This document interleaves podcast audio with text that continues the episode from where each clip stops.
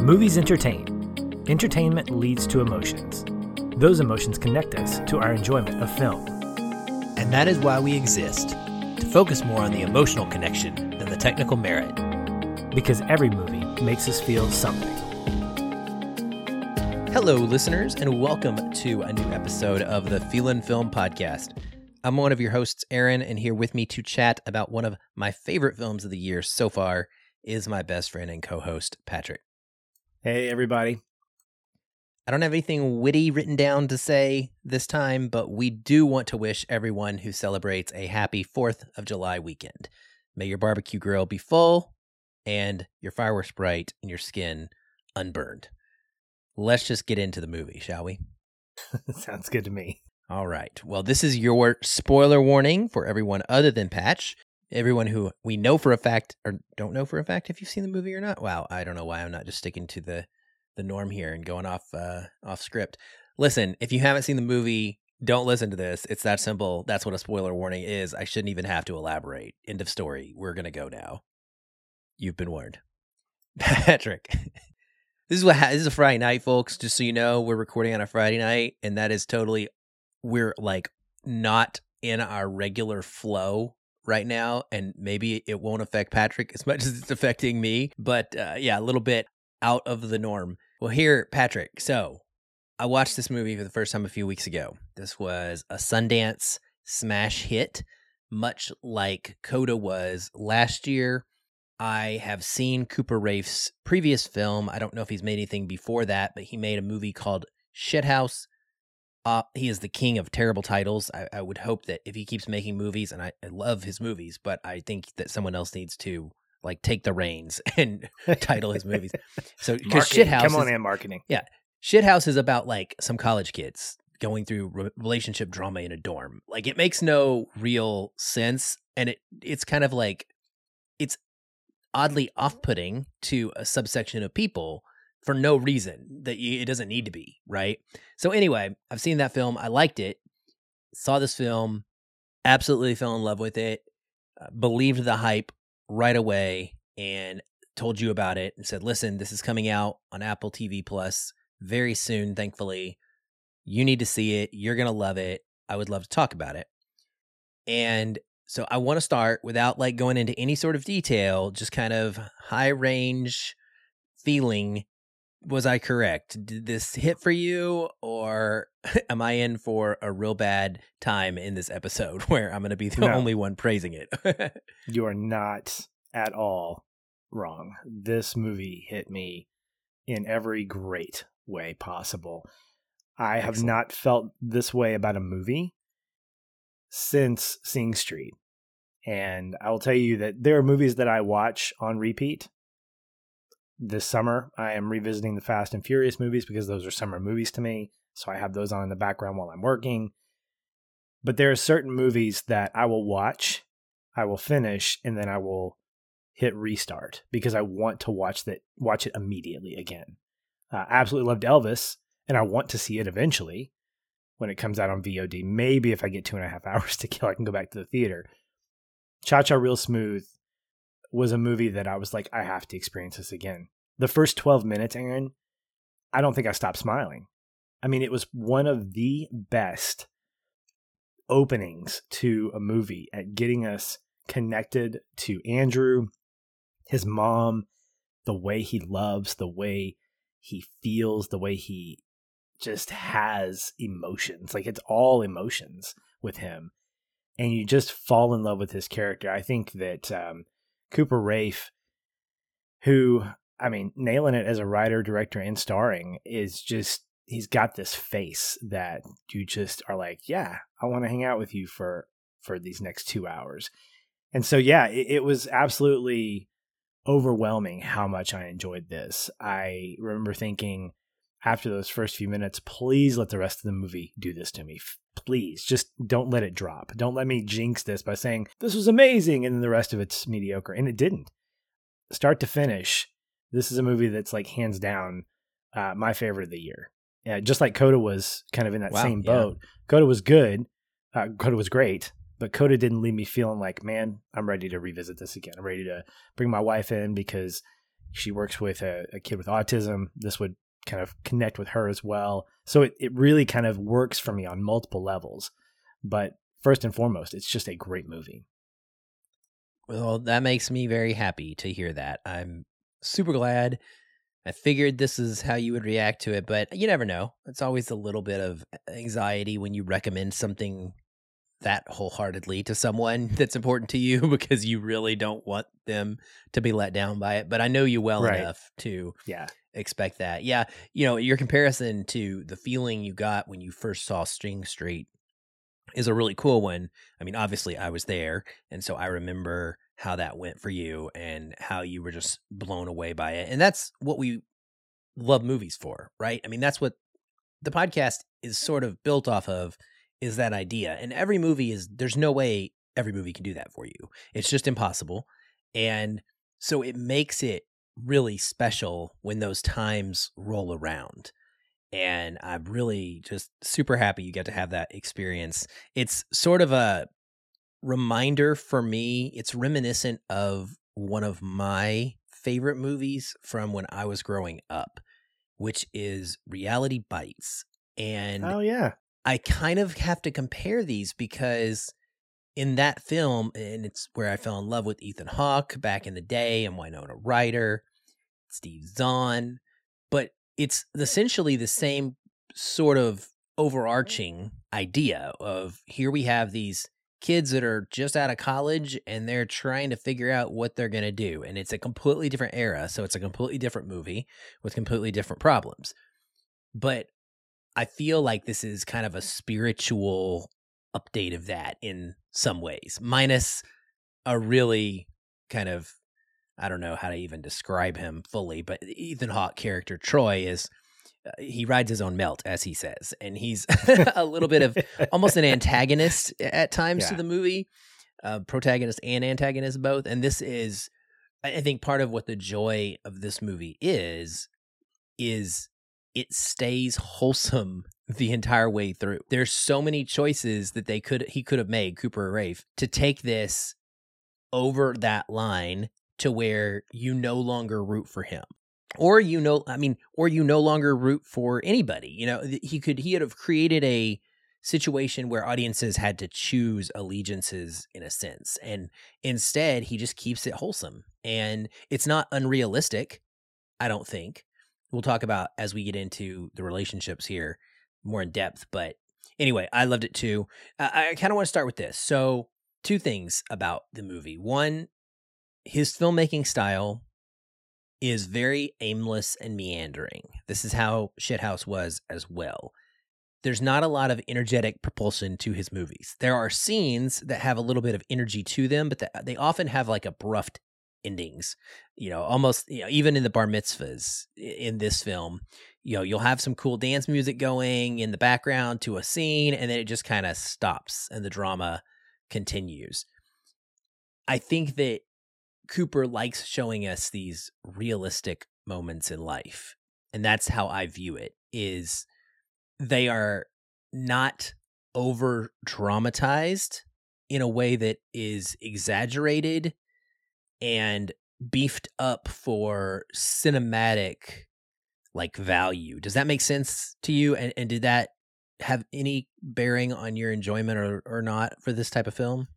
No, I, I like the approach. It reminded me a lot of Hearts Beat Loud that we covered several years ago. Oh, yeah. You have essentially this kind of low-key storytelling. Hearts Beat Loud was really built around music as well, so you had those kind of higher energy, but there were a lot of quiet moments in that movie. Same thing for this one. I think that's what builds it so well, is that we really do get to spend time with with Andrew. Like, he's the guy that we're living life through. We barely, I don't think there's a scene where he's not in, like he's not part of that. And um, and I think that's important, because I believe what Cooper's trying to do is set us up to walk through this journey with him. And I was reminded of this late in the movie, Aaron, that he was twenty-two, and that sounds really obvious when you watch the movie. Like, yeah, he's twenty-two. He's just out of college. But I kind of forget that because of his relationship with Domino. And so when you have these different scenes where they're sort of abrupt, it's almost as if you're getting sort of a light version of found footage, where you've got folks that are just following this guy around. They're kind of seeing him in his different elements over at Meat Stick, which probably would be the second uh, rated title in, in this movie. Like, I think that was the second choice that he was going to come up with after Cha-Cha Real Smooth. That's not bad. I, th- that that would have given They're, off a weird vibe. Like, yeah, it's like Mystic Pizza. It's right next to Meat yeah. Stick, which are both within the water park from the way, way back, you know, like, yes. like okay. Yeah. Shared universe. There it is right there. Let's go. And Adventureland okay. is right around the corner. ah, there. Yeah. You got it. You got it. I could do this. Yeah. But the, but the fact is that kind of style, I think, allows the audience to live in those moments instead of, it doesn't feel theatrical. It doesn't feel unrealistic. You mentioned earlier that a lot of what we see is stuff that happens and in real life. So it doesn't feel like it's over the top by any means. And those are the types of movies that I personally get into because they make me feel like, yeah, I can connect with that moment. I can connect with him in this, in this space. And there were times, honestly, Aaron, where I felt like, man, I wish I acted like that in that moment when I was twenty-two. I wish I could go back to being twenty-two and have those lived experiences that he did. Not everything, obviously, because some things were, were heartbreaking, but I do remember being heartbroken. I do remember after I graduated from college, it was like, what do I do next? And so I think more than anything, because of that style, that helps capture the essence of this awkward stage of adulthood, because you're no longer getting an education per se. I mean, most people who go to college don't get graduate degrees. So after you hit twenty-two, it's like, what's next? And I think that that's what this movie does so well. And his his style accentuates that on a number of occasions throughout each different scene, because that's really kind of how we're living in our mm-hmm. twenties, is scene to scene. You know, one yeah. day we're waking up and we're going to work at Meat Stick. And then that night we're going to hang out the uh, at a friend's house and maybe make out with some girl for a one night stand. I mean, I didn't do that per se, but that's the kind of life that someone in their early to mid twenties is, is living. Mm-hmm. They're just like, I don't know what I'm supposed to do, because I'm not really getting married per se, but I'm not in college anymore. So I've got to kind of lay down some lifestyle and pick yeah. up another, but I don't really know where that is. So yeah, I, I, I love the, the, the way that he approaches it. I think it's really appropriate for the story he's telling. Hmm, yeah. Well, I don't know about you, but I'm feeling twenty-two. Um, Anyway, I uh, Taylor Swift song reference aside, I actually had been married twice by the time I was twenty-two, Patrick, so I don't relate at all. And that's why I wanted to get your perspective, because you went to, you did the traditional life flow. You went to college straight out of high school, you graduated, and four years, I believe. I don't think it took you barely. You, barely. Yeah, I needed I one hundred twenty-eight yeah. credits to graduate, or hours to graduate. I got one hundred twenty-eight and a half as oh, I finished. Over my, overachieved. Yeah. What are you talking about? Yeah. So you got out. You uh, you did your thing. You got out, and mm-hmm. you know, you had this degree in a thing that you thought you were going to use, and you've done nothing related to that that I can remember. Uh, maybe you not did officially. briefly, but yeah, not no, really not officially. Uh, Yeah, I mean, you help me out with your degree all the time on a personal level. Since your degree's in psychology, I should tell people what it's in. But no, I mean, like, it's really, in food like that's, marketing. That's what it is. You know, I did. I'm glad you started to touch on some of those things, because that I wanted your perspective of this and how it felt. You know, like coming out of college, what was that like for you? Did you have yeah. some of these fears or I, questions? And you know, he's got a girlfriend that is going to school overseas. That's in a Barcelona. thing. Barcelona. In Barcelona. Maya. Her name is yeah. even like, you know, fitting of that. She's a Fulbright scholar, they said. So she's obviously incredibly intelligent. Um, and he is and not. At least by intellectual probably, standards. Probably not. Yeah. He is founding jig conductor. And, and yeah. What a name. The names in this movie, man. I just, uh, the yeah. names. I don't know. Let me let me help you out there, dude. I can Cooper. I can help. I can totally help you with some of this stuff. Just bring. Yeah, me you're good at branding. And, yeah. Yeah, we could. But we yeah, could like so, that. What kind of those specific things that we see in this? Maybe did you have an experience that was like or tangential in some way? Yeah. Th- so there were parallels for me uh, in in small ways, big ways. After I graduated from college, I actually went back to school to get what's called a post-baccalaureate degree. And when I look about look about look about. When I look at that part of my life, what I realized is that I was I was afraid to stop going to school. I was afraid because when you're in school for that long, when you have this rhythm of classes and studying, or in my case, classes and pretending to study and hopefully getting through tests without failing, those types of things, I was living at home with my folks. And for the first, like for the fall semester, I went to a local university and was kind of getting the bug for design. And so I went to back to school for graphic design and English because I, I had minored in English. And so I really wanted to kind of continue to pursue that. And, and that was fun. I mean, it was great to be in school, having stuff to do. I had a part-time job as well. So I felt like I was doing something valuable. And then I realized that I was just holding on to comf- comfortability, comfort, I guess that's the word. And so in the spring, I decided to give that up and say, I need to get out of my parents' house. I need to work full time, even if it's a job I don't really care for, and I need to get an apartment. And so that next year was a real turning point for me because I had to get serious. And what that was, obviously, is different than what it is now, but that meant living on my own, paying my own bills, cooking my own food, and really getting out of that comfort zone. And so one of the interesting scenes that, it's a small moment in the movie, but he's at his second like D J event or or party pre, par, pre party starting event. That's what it is. He's a party starter, and he yeah. has that that water bottle that's got the tape that says vodka on vodka. It. And somebody finds it, and they're like, "Are you it's drinking?" It's like, "No, no, it's just a joke." But you see that early on in the movie when he's at his last little, like frat party before they graduate, and in some ways, I feel like that's me holding on to something that is comfortable, holding on to that kind of uh, past relationship or past uh, security blanket. In the same way that he has that one night stand, the sex scene is not awkward. It's just kind of short, and they're ta- they're talking casually, which I think is hilarious. And then the next scene is them just talking about reminiscing about a class they took and about a professor they knew. That's how I felt. I would think back to, man, I missed that class or I missed that professor. And I wouldn't necessarily wish that I went back there, but I knew that the con- the part of my life that needed to move forward was the part of my life that I didn't have a clear path for. And I think that in a lot of ways, fi- trying things out, like I had probably four jobs in four years in my mid-twenties. And they were all different things. Like I, I don't even remember what they were, but they were they were many, and they were not related to each other or my degree, by the way. And I'll just tell you this: what nipped it in the bud was that I sucked at the G R E. It's the graduate uh, record exam that I promptly failed. It's the it's one of the exa- it's one of the few exams where you take it and they tell you what your result is like right then. So the bad news just came right there. So I knew that graduate school was not for me.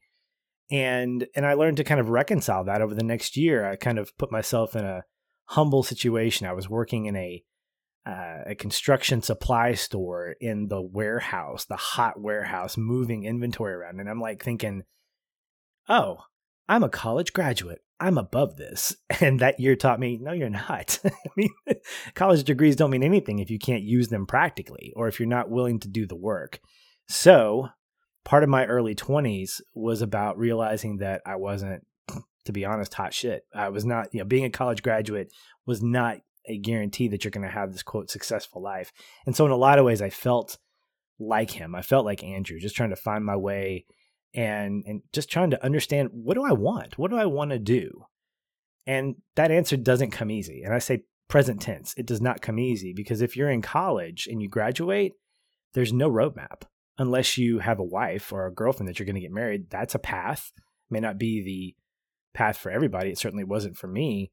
But there are lots more questions after you graduate, especially college, because you're expected to do these things. You're expected to either get married and or get a job uh, and make something of yourself. And the reality is, Aaron, I think the movie speaks to this. And I believe Domino said this in one of her com- late conversations with, with Andrew. She said, I want you to experience your twenties. I want you to live your twenties.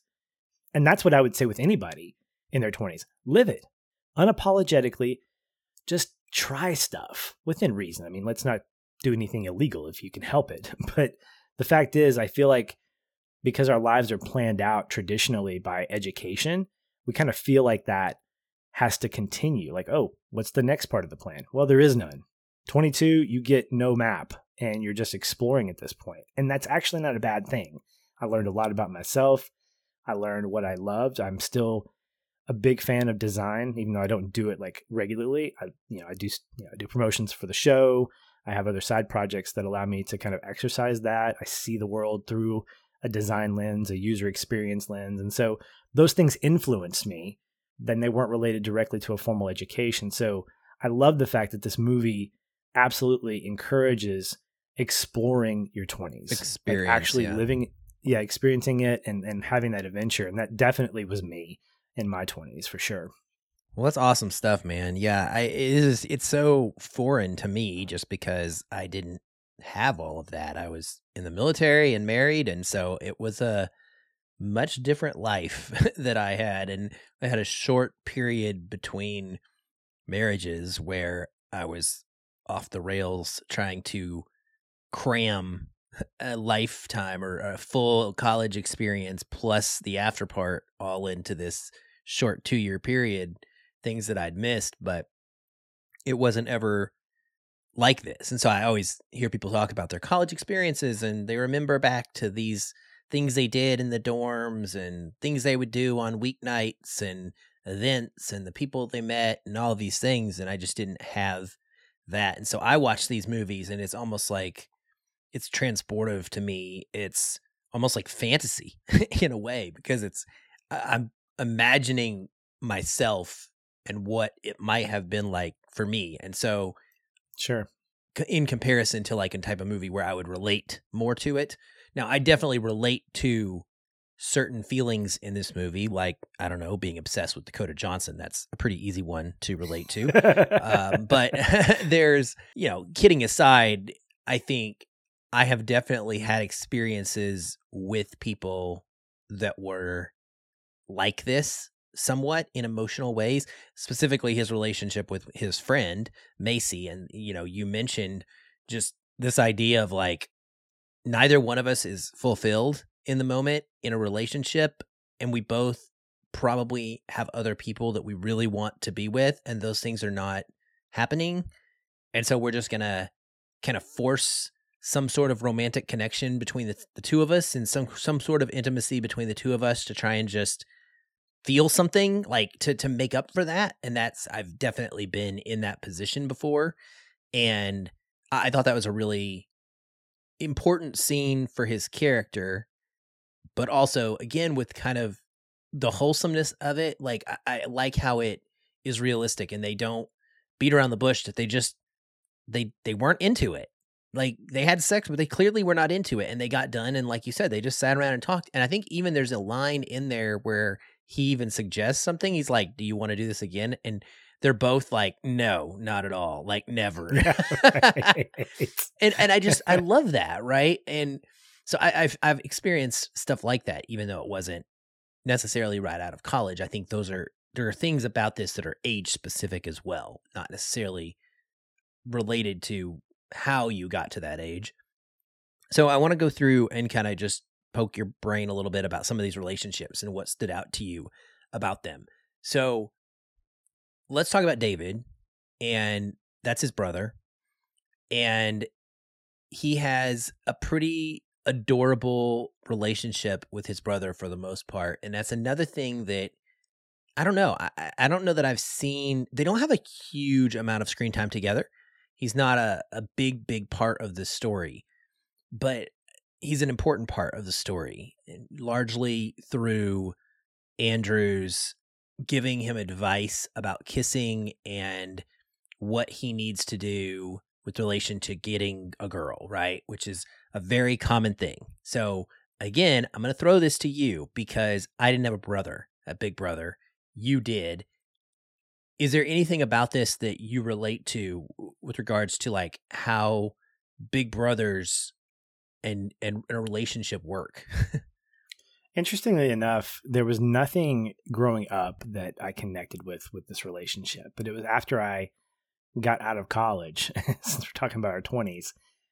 My brother and I um, were four years apart, and I jokingly say, because he took a little while longer to get through college than I did, he started out at a local university in Northwest Arkansas, not U of A, uh, not, I guess it's Northeast Arkansas. It's Lyon College in Uh, Batesville, you know, up, up north. Anyway, before he and defected, before he de- before he defected, right?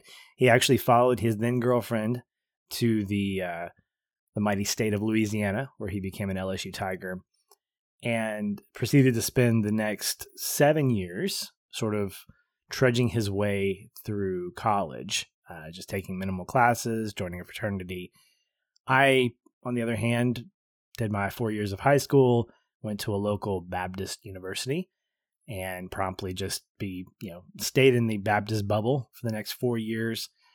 And it wasn't until I graduated, I walked in May and still had a paper to finish in order to get my degree to pass a class. Like I was, that's all that was required. And so I spent part of the summer just sort of finishing that up. The day that I got my diploma in the mail, it was three o'clock in the afternoon. He walked and graduated and got his diploma at one o'clock that day, same time zone. So he jokingly says he got his degree before me, rightly so, as a four, you know, brother who's four years older than me. And I said, yep, just a shade under a decade, right? So the the, the Tommy Boy reference came out. But it wasn't until after we after I graduated, after he graduated, it was actually a relationship where we were in pretty toxic relationships with girls uh, in our both at the same time. And both of our relationships sort of blew up. And that was one of the first times that he kind of reached out to me and said, hey man, if you need to talk, feel free to do that. We've never had and continue to kind of have kind of a loosely close relationship.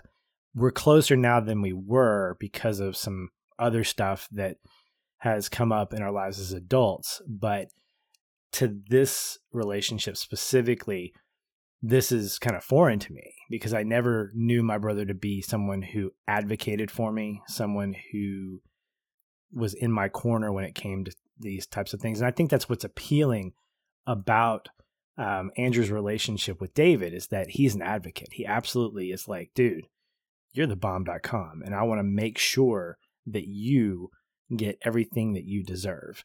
And so when he has that moment of being just a jackass and tells uh, tells David, "You're you're just annoying. You're not you're not an a-hole," or something. I forget what he calls him. But man, that just broke me. And I knew that there was going to be reconciliation.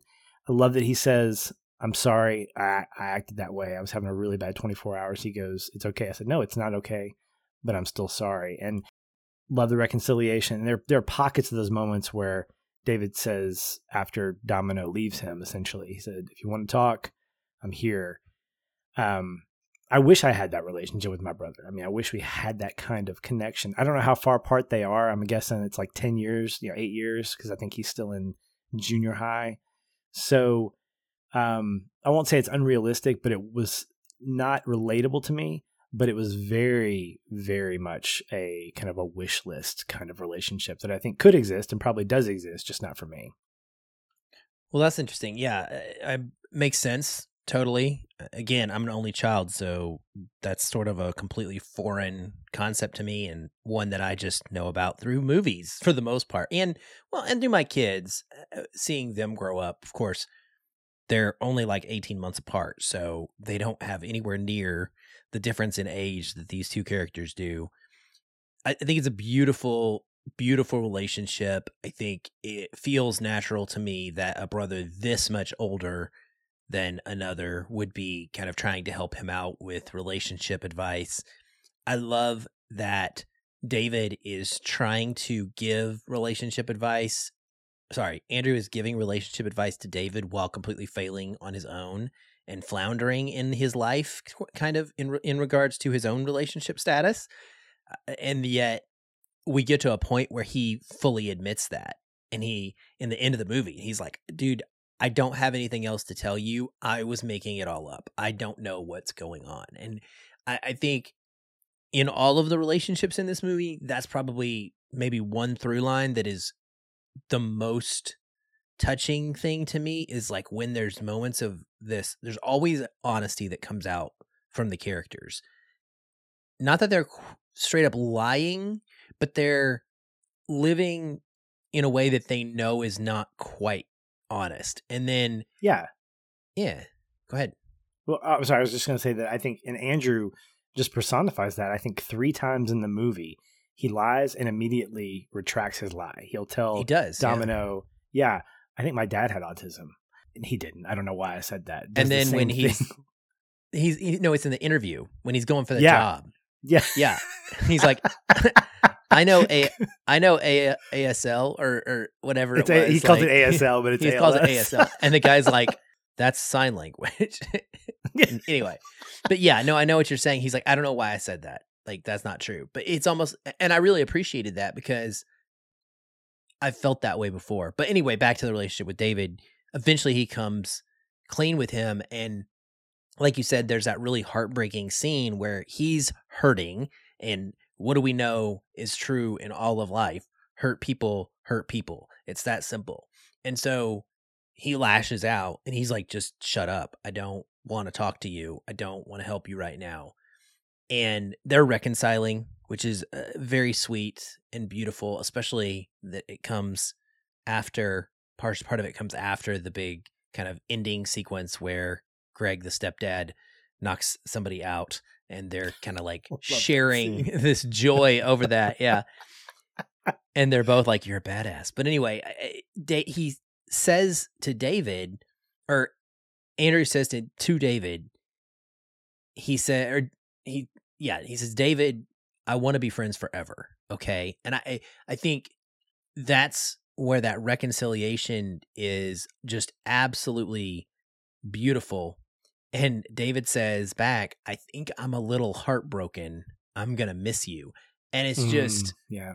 I mean, it's just so tender and so sweet and so raw and so emotionally honest. I think that's the key to this whole movie is it's emotionally honest. It doesn't pull on the dramatic heartstrings where it, it kind of o- overdoes all of these situations and makes things really big and bombastic. It just trusts that real life is dramatic enough, and right.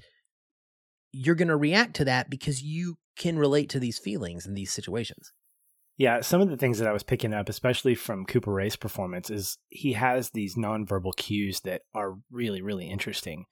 Uh, his, his smile is very distinct. Like his teeth come out really big. Like he's like, oh yeah, I like this. Like, I'm really happy.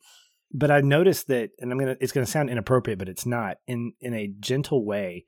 The way he puts his hands on people, like the way in which he rubs Lola's back, the way in which when um, I noticed this specifically when David mentioned that he was got his first kiss, you can see Andrew kind of put his hand on his shoulder, like this kind of there's this like physical affection that he has for people where he feels a connection to them. And this is his way of actually expressing that. And it's not Uh, inappropriate. That's the thing, is it feels completely appropriate for what he's doing. He doesn't try to go in and touch somebody or hug somebody inappropriately or, you know, po- you know, whatever. He is very much like that's his way of showing empathy and showing connectivity is by, you know, placing his hand gently on someone's shoulder.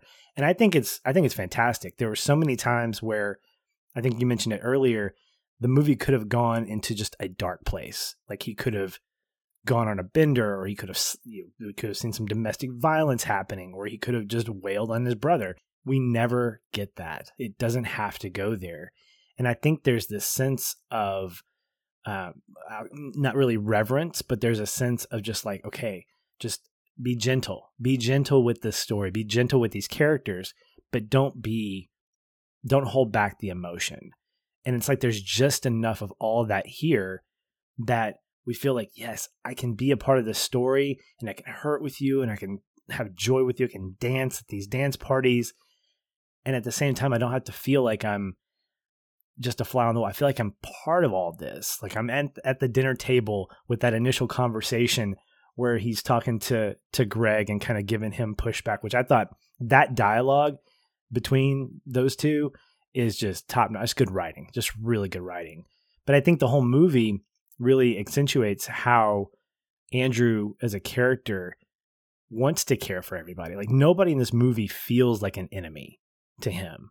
It's just kind of, you get hurt because life is hurtful and we get to see that. And with his brother David, I think having that reconciliation, being able to say, I want to be friends forever, that elevates the relationship, because it says we're not just brothers because we share the same blood or we have the same mom. We're, we're friends. We really do have this connectivity that, that matters and that's important. It's going to last a lifetime. Well said. You mentioned Greg. I have him on the list. He probably won't take a long time to think about, but, or talk about, but what did you think about that relationship? Did you feel like Andrew was justified in the way that he treated Greg in the beginning of the film, and that it was something Greg needed to kind of earn redemption from, not redemption from, but he needed to earn the trust and love of Andrew, obviously, because he's a stepdad? Or did you ever feel the opposite? And I'll tell you, I felt the opposite. So I, I largely thought this was the one place where Andrew was showing, for the most part, his childish nature and his inability to grow up and let go of a thing that probably hurt him as a kid a lot more. Right. And and it felt like he was still kind of holding on to that pain of having his parents have split up. I never got the impression, even when he was lambasting Greg at the table and some other short moments of dialogue between them, like you said, it's all great, but I never felt like Greg was out of line. I always felt like he was, for the most part, taking it in a pretty respectful man, you know, better way than I would have, frankly. I would have not put up right. with it, largely, the way that Greg did for a long time. And so, I don't know, I just wondered how you felt about that relationship. Well, I think Brad Garrett's fantastic. He's just a great actor. I loved him, and everybody loves Raymond. Uh, he plays a great. That's type. Right. I knew. I, yeah. I placed the face. I couldn't yeah. place the name yeah. or the actor. Okay. Also voices Eeyore in some of the more recent Winnie the Pooh um, wow. excerpt, like the movies and stuff like that. Just a little okay. trivia for you. Because it's got that voice, you know, whatever. Anyway, but um, no, I, I agree with you. And I think part of that is that it speaks to the fact that Andrew's been gone for four years. Now, I don't know how much he visits his mom, but but clearly there's been some trauma. There's been some things going on. And the moment that really cinched it for me in terms of Greg being kind of the bigger man, not just literally, but metaphorically, is when Andrew is laying on the floor in his brother David's room, which I think is a fantastic visual. Because I'm thinking, Andrew, who are you to speak to your mom's choices when you're laying in a sleeping bag or a pallet on the floor of your younger brother? You know, do you really have a leg to stand on at that point? And I thought that that was a really uh, smart um, visual decision on the part of this this team to to shoot it that way. But I think there's that conversation in that room where David actually defends Greg by saying, I think, like, he's a douchebag, but let me finish, but he's good for mom. And I think that's really interesting, because you don't have to like the one that your mom, that your parent is in love with. And you have to trust that they are making the right decision for them. And that's echoed again later on with Domino and her relationship with Joseph.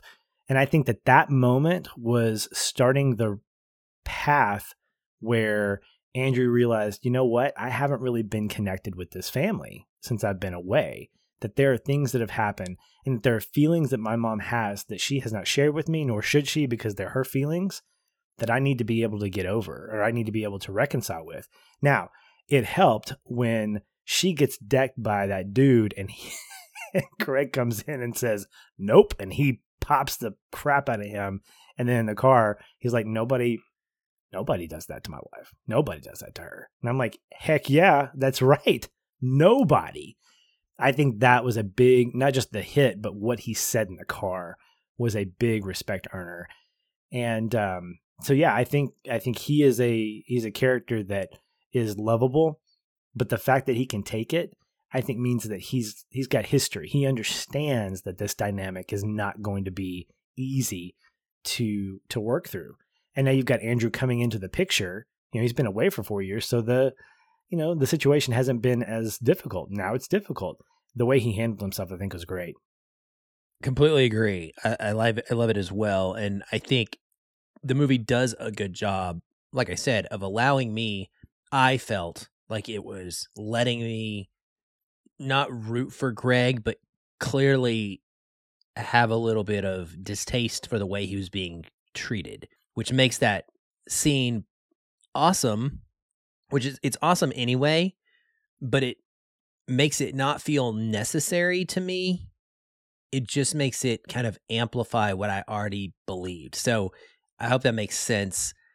Like, I didn't feel he needed yeah. to do that to earn someone's, you know, love, acceptance is the right word for it. He didn't need to do that. The fact that he does just is an, a, a great representation. And I felt like that's what Andrew was acknowledging in the moment yeah. was that, okay, maybe I got this wrong. It's not just because you did this one thing. It's this is indicative of everything you have treated my mom like for all of this time. And because he had that conversation with her, his mom, where she's like, no, this is my choice. Like, this is, I, I chose him, right? Like, I am okay with that. And you need to, and I think it's, he didn't have to have that, but it's a cool bonding moment that it, it's like a it touch is. point. Like, you'll always remember that one moment, even if you didn't need a specific big event. That makes sense. Right. And and Greg didn't do that for him. Greg did that because right. he loved his wife. And yes, so I think one hundred percent that's what made it even more impactful, is that Andrew knew that he wasn't like setting him up, that it wasn't like, mm-hmm. oh, you set up this whole thing so you could hit this dude to prove to me that you love my mom. No. Yeah. In fact, in the car, this is a really interesting moment. Greg doesn't intervene in the conversation. Like, he's trying to actually deter it. He's trying to kind of simmer the waters a little bit. And then at the end, he said, nobody messes with my wife. That's all he says. Like, he doesn't amp up the conversation by saying, yeah, you know what? Because that dude had it coming. No, he is stable, even-keeled Greg. But he needed to say that. And I think that was kind of the exclamation point for Andrew, because he saw how much his mom was loved. And then that line kind of, of course, it made it, it made for a for a humorous ending, great levity, them saying he was a badass. But I think that it didn't need to be said. I think what was said was shown in that scene right there before, where he, he decks the dude. Yeah, I think you're right on that for sure. Well, let's talk about the two big ones here, and we'll kind of go into them a little bit together. We have Lola, and so we have Andrew's relationship with Lola as a babysitter and as a friend. And then we have the mom, Domino, who he clearly has a romantic interest in, but it's also treated like a friendship as it progresses throughout the course of their time knowing each other. So let's start kind of, I guess, at the beginning. They're at the bar mitzvah. Andrew meets them because he is, again, just naturally kind of being this charismatic guy who genuinely wants to help people. He's trying to get the kids excited. And so he's he actually goes and he gets other kids to dance first. It's, it's really funny when he's like, what do I have to do to get you up there? And the kid's like, play this specific song. He's like, if I can get that song played, you'll you'll go dance. Right? And yeah. and so he does. And then he's just going through various young young people, and eventually gets to Lola, and that's how he meets her and Domino. And so it's it's a beautiful way this kind of evolves for me, because he doesn't see Dakota Johnson and go, there's a beautiful older woman that I want to hit on. Let me go find a way to manufacture a way to speak to her. He is legitimately there because of Lola. And that is the most wholesome part of this whole movie, is that that relation for me is that that relationship he has with Lola is real. It is nothing to do with Domino, and it is completely separated from his kind of parallel feelings that are developing for her mother. He, to me, never wavers in his relationship with Lola and his true desire. He even, you know, babysits for her. and I hate calling it babysitting because I guess it's because she has autism that they want to say it that way. But he's he's like a friend just hanging out with her. I mean, yes, he's taking care of her, but the way that that relationship develops, specifically with a couple of scenes, one early on where she is telling him about her pet and she expresses that the one thing that she doesn't want him to touch her, et cetera. And then towards the end, you see that they've grown closer. We learn that, you know, we learned there at the, the party that Andrew, the, the, the money that Domino had promised him to get Lola to dance, Andrew had then re-promised. Basically, he would use that money to buy a thing, a special Rubik's Cube for Lola, which is brilliant, by the way, to get her to dance. I love that reveal. But anyway, I'm getting off my point. Uh, toward the end, there's this beautiful moment where Lola just says, "I'm ready for bed, and I do not mind you scratching my back." And it mm-hmm. is such a simple thing, right? But for someone with autism in Lola's position, who it has taken a lot for someone like Andrew to make her feel comfortable at all times, but he has.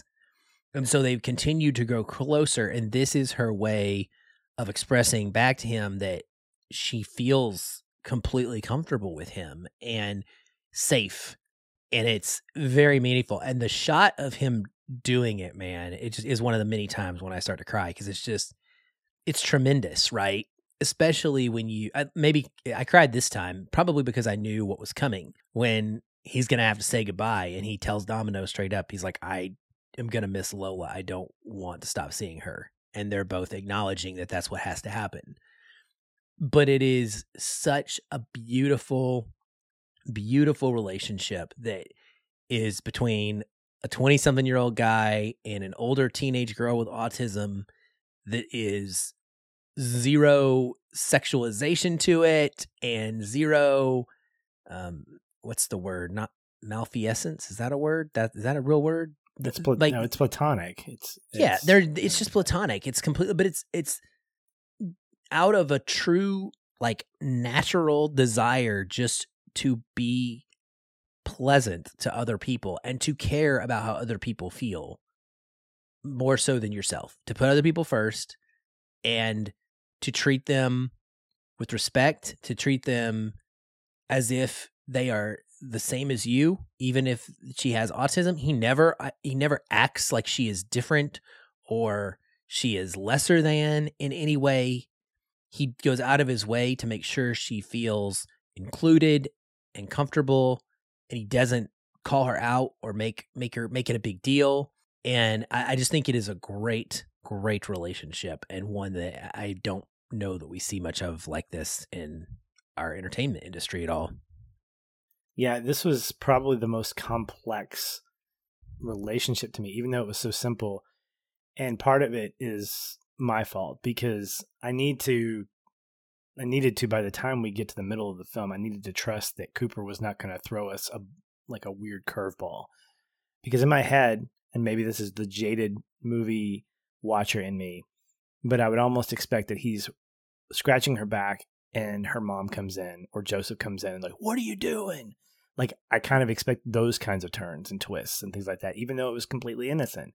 I expected the fact that she had autism to be the thing, the central figure. Like, oh, is this going to be about his relationship with her and then everybody else is tertiary? Now, you mentioned that it is a focal point, but her autism is not. And that's what I think is pretty fantastic, where you have the fact that someone living with a disability is not reason to excommunicate them or exile them. Excommunicate, is that right? I don't know. We're using weird words tonight. Um, yeah, but unless she's Catholic, I, I, I think. Catholic and autistic. Oh, man. That's complex right there. Um, but when you look at his relationship with her, one of the things that that came to mind for me was just thinking about him as a as a person and his character. I started questioning why. In not her, but why in general is he so, this is really never, maybe it's, maybe it's explained and I just missed it, but I never really understood why he has this desire to make sure that people feel included. Maybe it's because as a kid he was rejected and he wasn't going to let that happen. I mean, clearly his role as party starter comes as a result of him just wanting to make sure that people feel important and special and included, starting with his brother. Like, I thought it was just going to be about making his brother feel special, but it wasn't just about him. It was about his friends and about everybody else. And so when I watch his relationship with Lola, I trust it and I believe that it's real. I just wonder what the underlying, what the, what the psychological motivation is, because it doesn't feel unrealistic, like I said, but it does feel a little bit odd. I don't know a lot of people who that's what they do, that they are like, yes, invite this person in, you know, bring this person, talk to this person. I've met, I've had a couple of friends that do that occasionally, but he seems like a person who is motivated by selfless reasons, but he's also selfish too. Like, it's this weird duality where you see the selfishness come out, his selfishness by wanting to be with Domino and misconstruing their relationship. But I think that even that is not really his fault. I think it's because, you know, she's sent him some different signals as well. And how he loves her, he does love her. It's, it's just misinformed or, or mistranslated. So I, I just, I'm not asking the question. It's really more rhetorical, but that's kind of a question I have going into my second viewing is I'd like to watch him more and to find out just what is it that's probably motivating him. And if it's not explained, I'd kind of like to build my own theory on why he has this altruism in him. It's not bad, but there has to be a reason, right? So it's, it's really, it's been, it's, it's fun to watch that. Yeah, I would totally agree. And I, and it does hold up on second viewing, as I can attest to. So I think I would love to hear your thoughts on that, obviously off the podcast, once you do see it again. Well, the main central relationship kind of that drives everything, if there is a central one, would be, of course, he and Domino. This is sort of a riff on a rom-com in a, in a way, largely because there's so many other kind of things happening, and she's also engaged. So they're not truly embarking on a relationship like you would in normal romantic comedy. It's kind of on the periphery there, these feelings and this interest that they have and where all of that is coming from. And we get to see them experience sort of these, these big kind of highlight moments that definitely are the kind of things where when you go through uh, somewhat of a tragic event with someone or anything really memorable, it tends to kind of imprint that person into that experience that you had and can amplify your feelings for them, I think.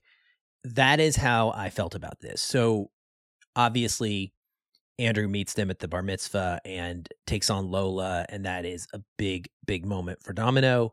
She's extremely thankful for that. And then pretty quickly after that, I want to say the next time they're together, in fact, the next party that they're together at, the next bar mitzvah, is the one in which she has the miscarriage, which she doesn't tell him right away what's happening. She acts like she's having her period, and she has a really hilarious line that is funny until you know what actually happened, where she says, I didn't want to kill Bill all over the place. Um, but you learn later when they get home, she expresses to him what actually happened. And it's like she's trying to get that weight off her chest. And, and this was one of the lines of dialogue that stuck out to me. She says, I feel very comfortable with you. I don't know why, but I do. And that was something that I relate to, because I, th- I think everybody can relate to. Really, it's not just me. It's when you feel comfortable with someone, that's when you start to feel like you can tell them the truth. And this was like the the moment that they start to become friends and that things start to get blurry. And I think it's in this moment that she climbs on top of him and kisses him for the first time as well. And, you know, it's very difficult to blame him for feeling the way he does throughout the film once that happens. Because no matter what she says, Patrick, I've had these things happen to me, and I am a romantic at heart. I am a person who can become obsessed at heart, and I have dealt with the situations where I have had someone express some sort of intimate feelings to me in this way, but it really wasn't anything for them, and it was fleeting, and I couldn't let that go because I wanted more of that so badly. I wanted to recapture that. And so I see that here. I see that in Andrew, who feels this immediately, like he's he's like, wow, this could be something, right? And and I, and it wasn't that to her. It was almost like a handshake in a sense. Like she needed to, she was relieved of the ability to be able to express that she had this miscarriage that she's terrified to tell her fiance about, and he's the outlet for that. And so it, it was a real telling moment for me in their relationship. I guess I'll stop there, see what you, if you have anything to say about that. But well, when I watch that, I understand it, because when you're on um, the edge of a traumatic moment, when you are emotionally spent, you make weird decisions. I made, I mean, let's, I'll just be straight with you. I, when I was, went overseas for a couple of weeks doing some overseas missions, it exhausted me emotionally. And I didn't know what that would do to me. Because of that, when I returned home, I saw a particular relationship in a different light that, looking back on it, I should not have, because it became an unhealthy relationship. As a result of my emotional drainness, it was filled up with this thing similar to what he did for her. And this person became like, oh yeah, like she's amazing.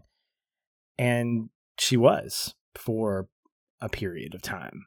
But what I realized long term is that that relationship was unhealthy for both of us. I mean, we weren't, in the long term, we were not doing things that were helping one another. And I'm not saying that this is the exact same thing. What I'm saying is that when you deal with something that drains you emotionally, that kind of rips you, and you see someone who's going to be a guiding light to help physically get you home, to problem solve, to keep the embarrassment at an all-time low, which I thought was a, a just a sweet and amazing and hilarious moment when they have these. I didn't realize they were personalized shirts until they did the wide shot. That was amazing. I know. I when they walk out in slow motion together, it's great. Yeah. It's so good. So when she gets on top of him, I'm thinking, yep, I understand that. I understand that she's now at her most vulnerable. The guy that she is supposed to be giving this to is in Chicago at a deposition. And so as a as an audience member, I'm kind of rooting for him. I'm like, yes, but he's a twenty-two-year-old. And I had to go back and think, he's twenty-two years old. And yes, he's had sex before, and he has a girlfriend, or has had a girlfriend. But this is an older woman. Like, she's not like fifty or so. I mean, she, but she's, she's not twenty-five. It's not like they're the same age. And so when she does that and he pushes her away, it's this awkward moment where he, he says, I, you know, I, I want that. Just, I don't, I don't want it now. Or I don't want it this way. I don't remember how he says it, but she's like, it's okay. It's okay. And so for the rest of the movie, you're kind of left in that ambiguous place like he is. Like, what do I do with this? Do I pursue her? Does she want that? And it really kind of helps set up this unconventional, unreliable narrator kind of mentality uh, approach between him and her husband, or her fiance. And I remember thinking, man, Joseph just needs to be hit in the face with a gavel, uh, making some kind of lawyer joke in my head. Because as I'm going through here, my mind is like, he deserves her. Andrew deserves Domino because of what he's doing. When in actuality, no, he doesn't. He's a kid who doesn't know anything. He absolutely thinks he knows what he knows, but he doesn't. And that's exactly how I felt. At twenty-two, I thought I knew everything. And then I realized that I was a blip on a map of a larger map of the universe. And that's how much I knew about the world. And I see that relationship between him and her, and how it migrates and matures into something that really does feel adorable and gentle and sincere and just all that good stuff. And so by the time we get to the end where he has to say goodbye, he's not saying goodbye to this potential relationship with her. He's saying goodbye to the relationship that he's built with Lola and with her, and that connection that he has with both of them. So when he's sitting in that car in the rain and you see his lip, you know, his mouth quiver because he's crying. And of course, the next scene is the next moment is his brother's in there, you know, comforting him. I believed that. And I didn't feel like he was mourning the loss of a relationship with a woman that he was in love with. I felt like he was mourning the loss of an absolutely genuine relationship that he built with this family that he had to say goodbye to, which creates that great moment at the end that six months later, we, this whole movie, Aaron, I just want to say this, this whole movie is deceptive in a beautiful way where we think it's going to go one way and it actually goes another. And the very end is just another example of that, where we see him in a suit and he's getting ready to walk into this thing. And the next thing we see is she's got her wedding dress on. I'm like, what? Oh, what? Did they get married? What happened? And turns out, no, he's going to a birthday party and she's getting married, and it's okay. He's not, he's not at the wedding because that wouldn't be appropriate. I mean, he is keeping his promise. He is staying away right. because that's the right thing to do. And mm-hmm. for us as an audience, we're like, yes, at this point, we've gone through this journey with you. We're not rooting for you to break up that relationship because you deserve her. We're rooting for you to move on with your life, live your twenties. And that's what he's doing. And that's why we can feel like the end of this movie is such a great resolution, because everybody gets what they need, not what they want, yeah. but what they need. Yeah, no, I agree. I agree. And I, I think it is expertly crafted in that way. And her miss, his misinterpretation of her words, because she's not being super specific, it all plays into that. And it, it just plays out so naturally to me. I mean, even the scene where after, I think it's, I don't remember where it comes. It might be after that moment. I think it might be after the moment where they're talking over Otter Pops, which I think is one of the best scenes in the movie, uh, over the kitchen island, and they share them. And it's very, it's intimate in an intelligence and connectivity kind of way. There's no physical touch happening here, but she is telling him about her depression and how she isn't so sure about things, and she has a history, and she does things that would make her feel better because she doesn't want to to have this sadness. And I think he takes it as sort of being something about him, about how he is this thing that is making her happy, and that she is scared of doing this, going, embarking on this relationship with him, when in reality, she's talking about her fiance and getting ma- married again and all of these things. He misinterprets it. And, and there's a great moment where he is going to try and work out. Like, he clearly is trying to get himself in shape because he thinks that's what you do. And he's, it's a complete fail. This is a moment I really related to, because he's like, I'm not a push-up guy. Ouch, I'm not a sit-up guy either. And I'm like, yes, so good. But, you know, this leads into so many great little moments between them where she finally starts to express things and be completely uh, clear, not honest, but clear with him. And she says, you know, when I'm with you, I feel so alive and I feel so special, but because th- that's because it's all possibility. And she says, giving your heart to somebody is the scariest, most dangerous, most perplexing thing. And that's, again, she's talking about Joseph. She's not talking about giving her heart to him, but like, that's kind of where he feels at beginning. It is, right? And she's talking through this thing where she's like, yes, this would be great. Like, we have a connection and it's amazing spending time together, but these are, it's amazing because, like she said, of possibility. And this ties into the movie's kind of theme, I would call it, about soulmates and this, this conversation that they have where, is it Andrew that brings it up? I think it's Andrew that brings it up. And I feel like it's yeah. something that I would say, because it's like, you, you don't want to believe that you're not soulmates. So you you say, well, there's got to be, I believe there's tons of soulmates for everyone, is essentially his perspective on this, that there are multiple soulmates. And he's expressing this to her, basically saying like, I can be one of your four, right? I can be one of your soulmates.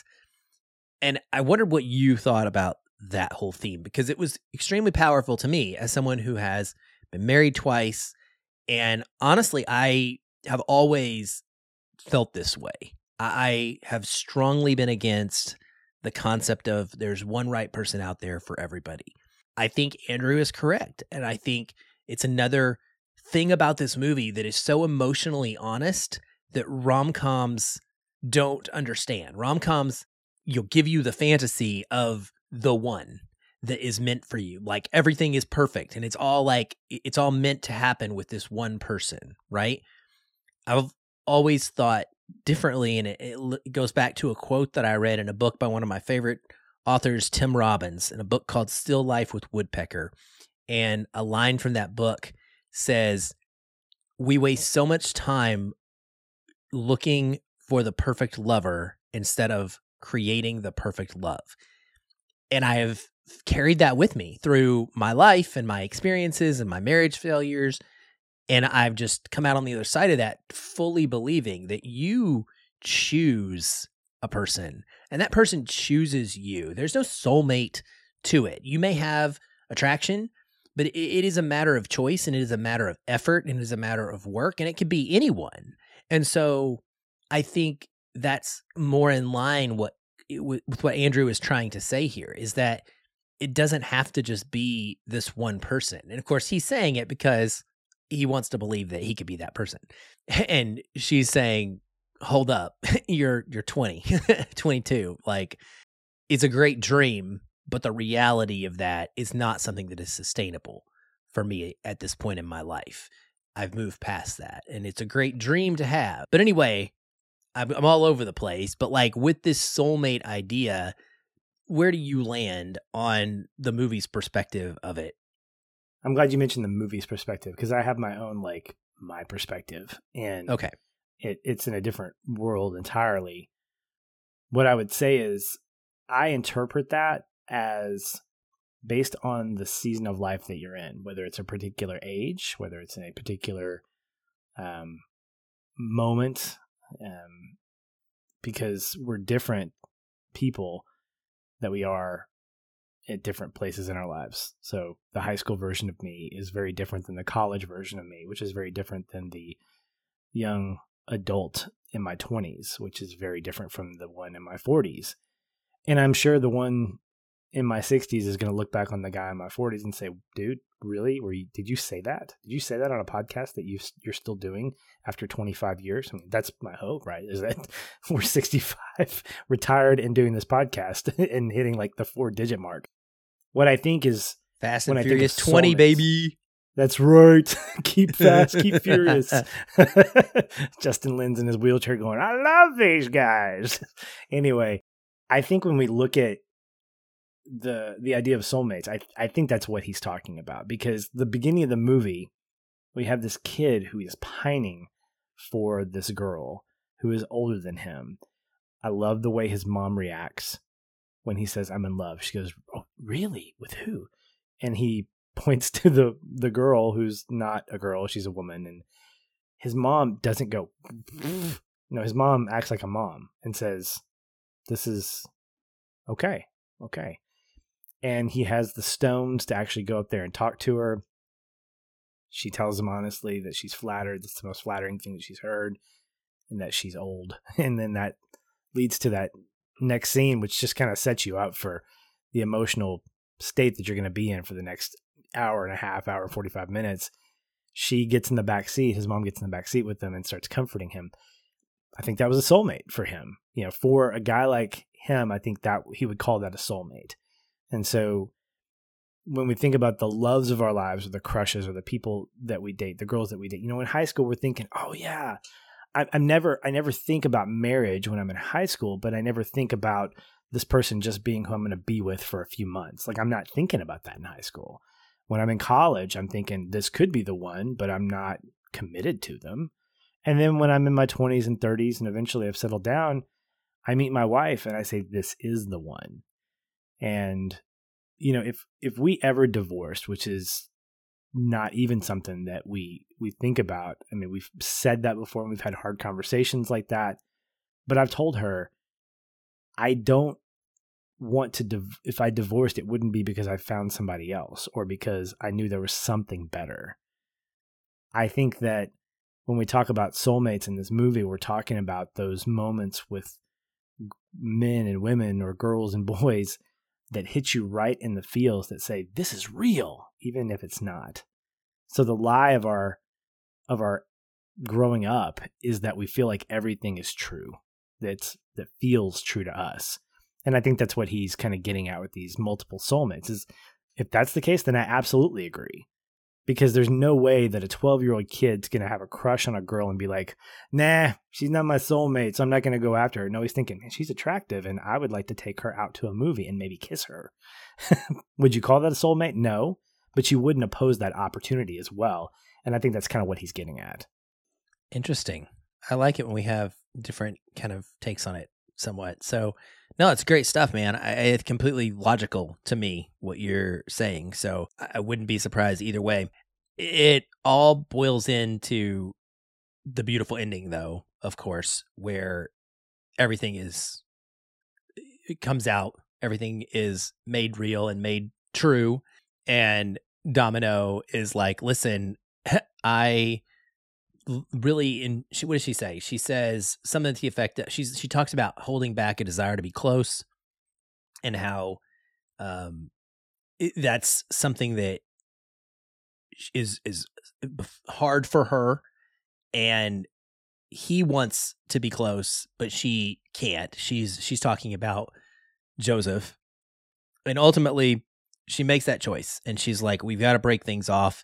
He goes to the house, and this is another moment that I wanted to get uh, our perspective on here. So you texted me at one point during the film, and you said something to the effect of, man, Joseph, this guy, this jerk, right? Yeah. And I giggled Premature. when I read it because you had not gotten to a certain moment in the movie. And it reminded me of my first viewing of the film. And I think it's intentional. And here's my reading of this, is up until the final scene we have with Joseph, Andrew sees, we see Joseph through Andrew's eyes. And so Joseph becomes a villain. All we right. know of Joseph is the things that are told to us through conversations with Domino. And it's obviously only the things that Domino is frustrated by.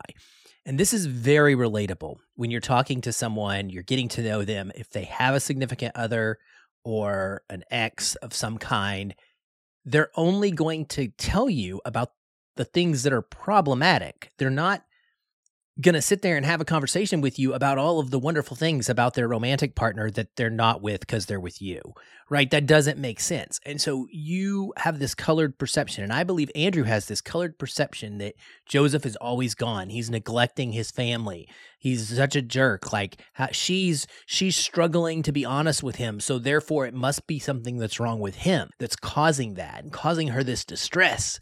And so when Joseph comes home and they have been talking and they're essentially having their breakup moment, and Andrew is like shuffling off to his car like a teenager running out of the bedroom window of a girl that the dad like woke up and turned on the light to walk up the stairs. That's what it reminds me of. And he gets in his car, and dude, he is like terrified. It's a great acting scene where he's like trying to start the car, and Joseph's like, roll down the window, and Andrew is like, oh my God, like I'm going to get, like, this is not going to go well. He's going to beat me up. And he's like, dude, I'm sorry. I'm sorry. And Joseph's like, knock, knock, roll down the window, Andrew. And the audience, I think, is meant to feel the way that you are in that you did in that first moment, too, where you're just like, man, this guy is an ass. Like, Andrew is just trying to get through this life. Like, he's done nothing really wrong. He he's gonna, he's trying to break it off. But what happens is Joseph looks at him. And he says, what does he say? Hold on. I got it written down. I wanted to, to go through it. And, oh, Andrew, he rolls down the window, and Andrew says, I'm really sorry, man. I'm just a dumb kid. And it really is the only moment in the movie where I feel Andrew's infancy to a, to an extent, where he really breaks down and shows that he is not a fully formed adult at this point in his life. And Joseph says, I know. It's okay. Thanks for looking out for Lola tonight. And then he says, Andrew, look at me for a second. And it, dude, it breaks me. Even thinking about it, like, it breaks me. And Andrew looks at him and he just says, thank you for looking out for my family. And it is a complete one eighty of your perception of this man at that point. And you right. realize the whole time that this guy is not a jerk. There is a very valid reason why Domino is so intent on marrying him, and why she she knows in her heart of hearts that he will be good for her and for Lola. And it is just this beautiful, beautiful moment that you expect this movie to have built to this conflict, and there's going to be fireworks, and there's not. Instead, there is compassion and understanding, and I guess in a sense, maybe even forgiveness in a way. And so I just think it is a tremendously beautiful moment, and it may be my favorite like scene in the whole film. In a, in a, in a film full of scenes that I love, I just really, really latched onto this one. And I thought it was so funny because I got to witness you go through the same thing I went through on my yeah. first viewing, but I had the foreknowledge this time to be like, just wait for it. Just wait for it. yeah. So anyway, I, I'm assuming you had this similar journey as I did. Yeah, I, I co-signed that. And this is just a testament to Cooper directing himself as the unreliable narrator. That you made a fantastic. I don't know how you do it, man. It's that is it's a talent. It's a unique talent to be able to do what he does. It it is. I mean, that's a discussion in and of itself about how you write, direct, and star in a way that, I mean, your your movie cannot be that complicated. I think that's just a rule. And this isn't. This is a very simple movie. It's not very long. I think it's like a what an hour and forty-two minutes or something like that. But um, you know, watching how this plays out. That moment is where I realized and was reminded in a in an emotionally heavy way that Andrew's twenty-two. Because again, my romantic comedy eyes look at Andrew and say, you're perfect for Domino. Look at that tender moment with the Otter Pops. Look at the way you are with her daughter. You guys should be married. But then we see scenes like him after he's rubbed Lola's back and he's sitting on the couch and he's thumbing through YouTube or something like that. And he is, I think he's mimicking one of the stand-up comedians, something, you know, something well, I would do as a forty-three year old, but it, it feels very childlike, but we don't really interpret it that way. He gets up.